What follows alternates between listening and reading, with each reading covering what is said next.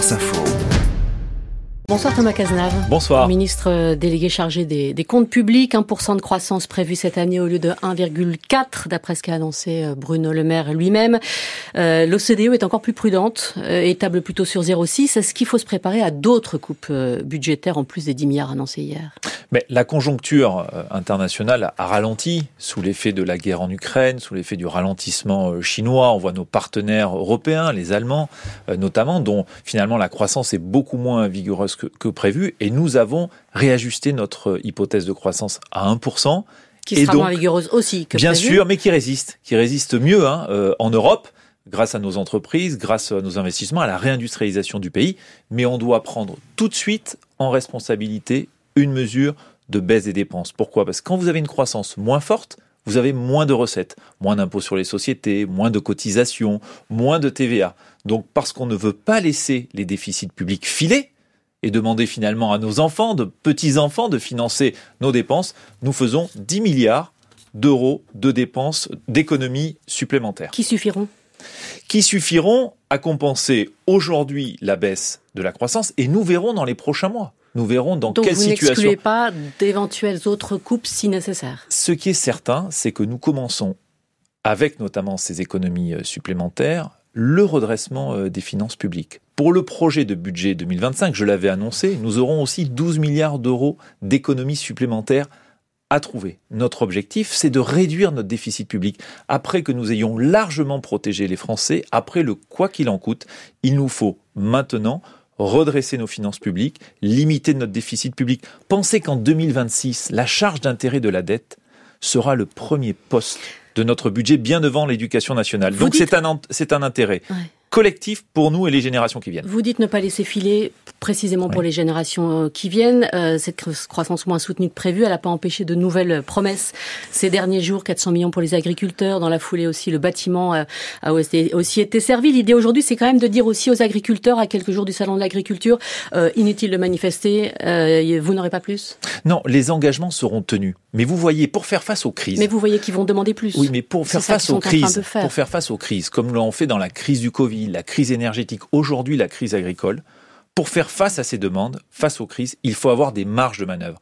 Et c'est pour ça qu'avec Bruno Le Maire, nous avons décidé tout de suite de faire des économies supplémentaires pour permettre au pays d'aborder les prochains mois, les prochaines années, de manière suffisamment solide et faire face aux crises auxquelles nous serons confrontés. Mais les prochains jours, les agriculteurs qui voient demain le président de la République euh, n'auront pas plus. Les engagements qui ont été pris par le Premier ministre, par le Président de la République, seront tenus. Et c'est aussi la raison pour laquelle nous devons faire des économies. Par exemple, sur le fonctionnement de l'État.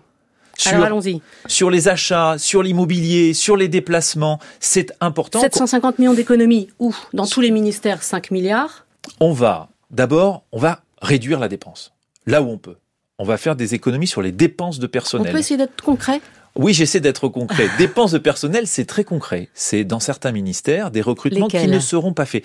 Tous les ministères sont concernés par ces mesures d'économie. Tous les ministères et les opérateurs. C'est l'État qui va faire l'effort. On ne demande pas l'effort aux Français, on demande à l'État de le faire. Tous les ministères, sans exception. Donc c'est des postes en moins il n'y a pas d'immunité budgétaire. Il y a d'abord un effort sur les charges de personnel. Il y a un effort sur les achats, par exemple. On va acheter mieux, grouper 750 millions d'euros sur les achats on, va demander aux agents publics de moins se déplacer pour des raisons euh, professionnelles. Moins 20% euh, de, de déplacements. Enfin, sur l'immobilier, je l'avais annoncé. des déplacements, pardon, mais vraiment d'être concret parce que c'est ça qui Des déplacements pour le travail, par exemple, vous vous rendez euh, à des réunions. C'est sur le terrain Non, c'est par exemple des agents qui travaillent en province et qui se réunissent à Paris une fois par mois. On leur demandera d'utiliser davantage, par exemple, la visio parce qu'on doit faire des économies et c'est par ailleurs très bon pour la planète de, de moins se, se, se déplacer. L'immobilier, par exemple, on s'est engagé dans un programme de resserrement des surfaces. On a 24 millions de mètres carrés de bureaux, 2 milliards de loyers. L'État va vendre on va vendre, on va rendre des immeubles que nous louons pour faire des économies, y compris sur l'immobilier. Donc d'abord, il faut réduire ces dépenses de fonctionnement. Il y a également des projets auxquels nous allons devoir renoncer.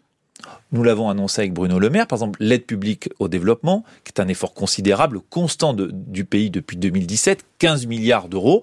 Nous allons faire un effort de 800 millions d'euros d'économie de projets que nous allons reporter. Et puis après... Ma prime rénov, raboté d'un milliard. Et euh, puis nous réduisons, nous reportons et nous révisons. Nous révisons des politiques publiques. Ma prime, rénov, ma prime rénov, ma prime rénov en fait partie. C'est combien de rénovations de logements en moins Les experts disent déjà les 200 000 euh, prévus cette année ne seront pas tenus. C'est pas une bonne nouvelle pour le pouvoir d'achat des gens, c'est pas une bonne nouvelle pour la balance commerciale, c'est pas une bonne nouvelle pour le climat.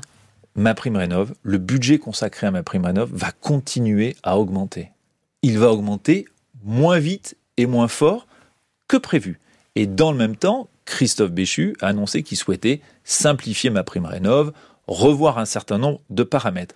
Mais vous voyez, comme on a fait beaucoup d'efforts sur la transition écologique, notamment ma prime rénov, c'est normal que quand on cherche à faire des économies, ce soit ces postes-là qui y contribuent aussi, parce que précisément, on y consacre beaucoup d'argent. Sauf que vous entendez tous les, voilà, toutes les craintes des défenseurs de l'environnement qui se sont beaucoup manifestées au sujet de l'agriculture sont là aussi pour dire mais c'est encore là qu'on rabote. Non, c'est pas encore là qu'on rabote. Par exemple, euh, la politique en faveur du travail, le compte personnel formation, on y consacre 2 milliards d'euros. On va également faire un effort sur le compte personnel formation en demandant à celles et ceux qui en bénéficient, pas les demandeurs d'emploi naturellement, mais les salariés, les entreprises, de prendre une partie à leur charge des frais de formation. À hauteur de 10%, c'est ça À hauteur de 10%, tout le monde, ce que je veux dire par là, tout le monde est mis à contribution. Et ce budget que nous avons défendu, budget 24, il consacre quoi? Des dépenses vertes historiques, plus de 7 milliards consacrés à la transition écologique. Et dans les efforts que l'on demande aux uns aux autres, naturellement, ce poste-là y contribue comme les autres. Tout ça va être acté par euh, des décrets euh, dans les prochains jours Absolument. Ça, veut dire qu'elles ne passeront pas par l'Assemblée? Euh, l'idée, c'est d'éviter un 49-3. Et, et, vous entendez déjà la représentation nationale qui va dire, mais nous, on n'est pas consultés. Ah non, mais sur des choses qui sont extrêmement concrètes. Le gouvernement peut, dans une limite de 1,5% des crédits qui sont votés, annuler ces crédits.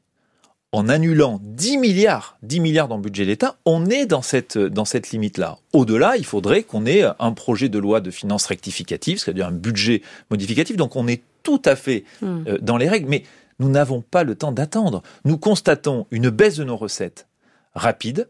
Moi, ma responsabilité, c'est de ne pas laisser filer les déficits. Donc on prend avec Bruno Le Maire, et dans le cadre des orientations fixées par le Premier ministre, tout de suite des mesures pour faire des économies et ne pas laisser nos finances publiques dériver. C'est notre responsabilité. Un autre sujet d'actualité, Thomas Cazenave. Pourquoi le Rassemblement national n'est-il pas le bienvenu à la panthéonisation des époux Manouchian? Le groupe euh, Manouchian, en les honorant, en, faisant rentrer les époux Manouchian au sein du, Panthéon, on honore aussi des travailleurs étrangers qui se sont battus euh, pour la France. Je trouve qu'il y a une forme de, comment dirais-je, de provocation de la part de, Marine Le Pen.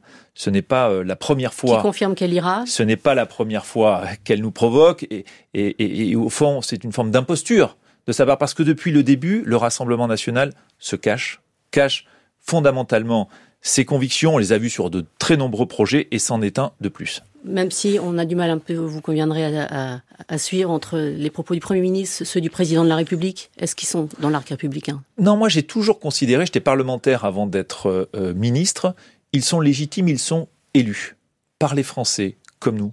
En revanche, je sais pourquoi je les combats. Je les combats parce qu'ils ont un projet, qui n'a pas changé depuis des années, mais ils se cachent derrière leur projet. Par exemple, sur l'Europe, ils disent qu'ils ne veulent plus sortir de l'Europe, mais ils veulent sortir de tous les traités, renoncer à ce que nous avons construit pendant euh, des années. Et c'est pour ça que nous les combattons tout en reconnaissant qu'ils ont été élus comme nous à l'Assemblée nationale. Merci Thomas Cazenave, ministre délégué chargé des comptes publics. Merci à vous.